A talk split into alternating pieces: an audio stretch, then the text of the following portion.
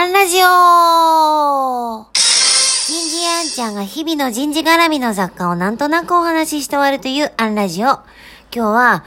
ゲド戦記の影。こんなテーマでお話ししてみようと思います。というのはですね、えー、今日金曜日ですけれども、今まさに金曜ロードショーで、テレビで、スタジオジブリのゲド戦記をやってるんですね。で、えっと、元々の原作の、こう、ルグビンの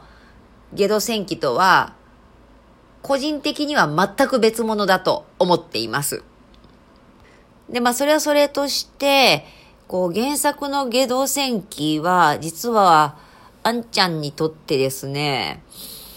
あんちゃんに影響を与えた本ベスト10には入る一冊なんですね。なのでちょっと添えます。ただあの、ネタバレになっちゃうので、ゲド戦記読んだことない、今から読みたいって方はもうこれ聞かないでください。まあ、こう、ゲド戦記自体が、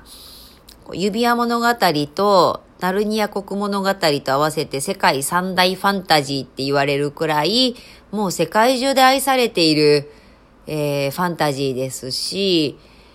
私あの個人的にはもうハリーポッターどころじゃない影響を受けましたね。あの特に第一作の影との戦い、もうこれダントツです。シリーズの中でももうこれが中心。まあ言ってみれば、こう主人公のゲド、ゲドはまあ真の名前なんですが、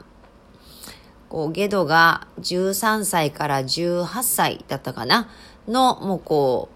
う、成長する一人の成長物語です。でこう影との戦いっていうのからわかるように、こう彼は、こう、金品の魔法を使ってしまって、こう、影を呼び出してしまう。で、こう、影に襲われて、こう、影と戦いながら、影から逃げて、え、傷つき、仲間を、えー、失い、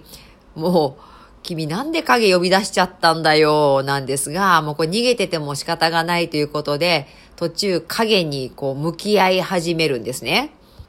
こう、こう影に追われるんじゃなくて自分からこう影を追い始める。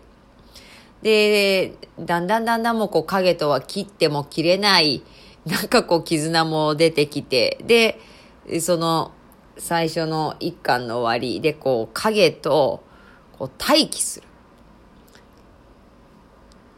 結局結論から言うともうお分かりですよね。影ってこう自分の負の部分、まがまがしいもの、えー、受け入れがたき自分、えー、もうドロドロな自分ですよ。えー、で、最後、影の戦いってのは、すなわち自分自身のこの負の部分との戦いであるっていう、まあ、落ち打っちゃえばそれだけなんですけど、なんか私はあの、ゲド戦記を読んだ時に、いつだったかな？もう本当若かりし頃に読んだんですけれども、こう、横島な、こ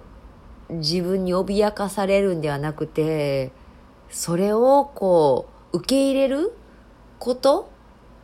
戦うのではないということを、もう本当にだか心理学の世界ですよね。を、あの、ゲド戦記に教えてもらいました。過去、宮崎アニメとはちょっと全然違うストーリー展開なので、ぜひ原作で、